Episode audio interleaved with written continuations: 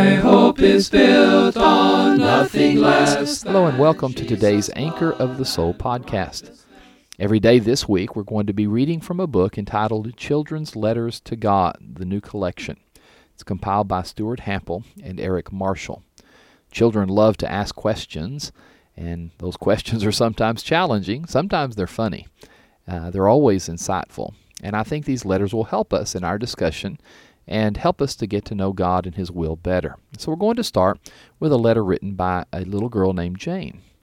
Dear God, instead of letting people die and having to make new ones, why don't you just keep the ones you got now?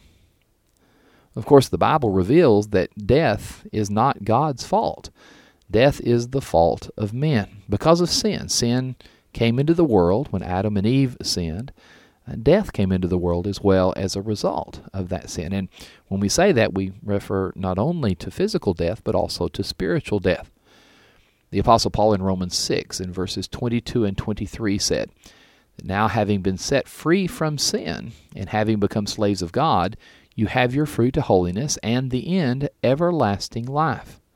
For the wages of sin is death, but the gift of God is eternal life in Christ Jesus our Lord. And so death is man's fault, but God grants us, gives us an escape from death, reconciliation with Him, eternal life through Jesus Christ, His Son.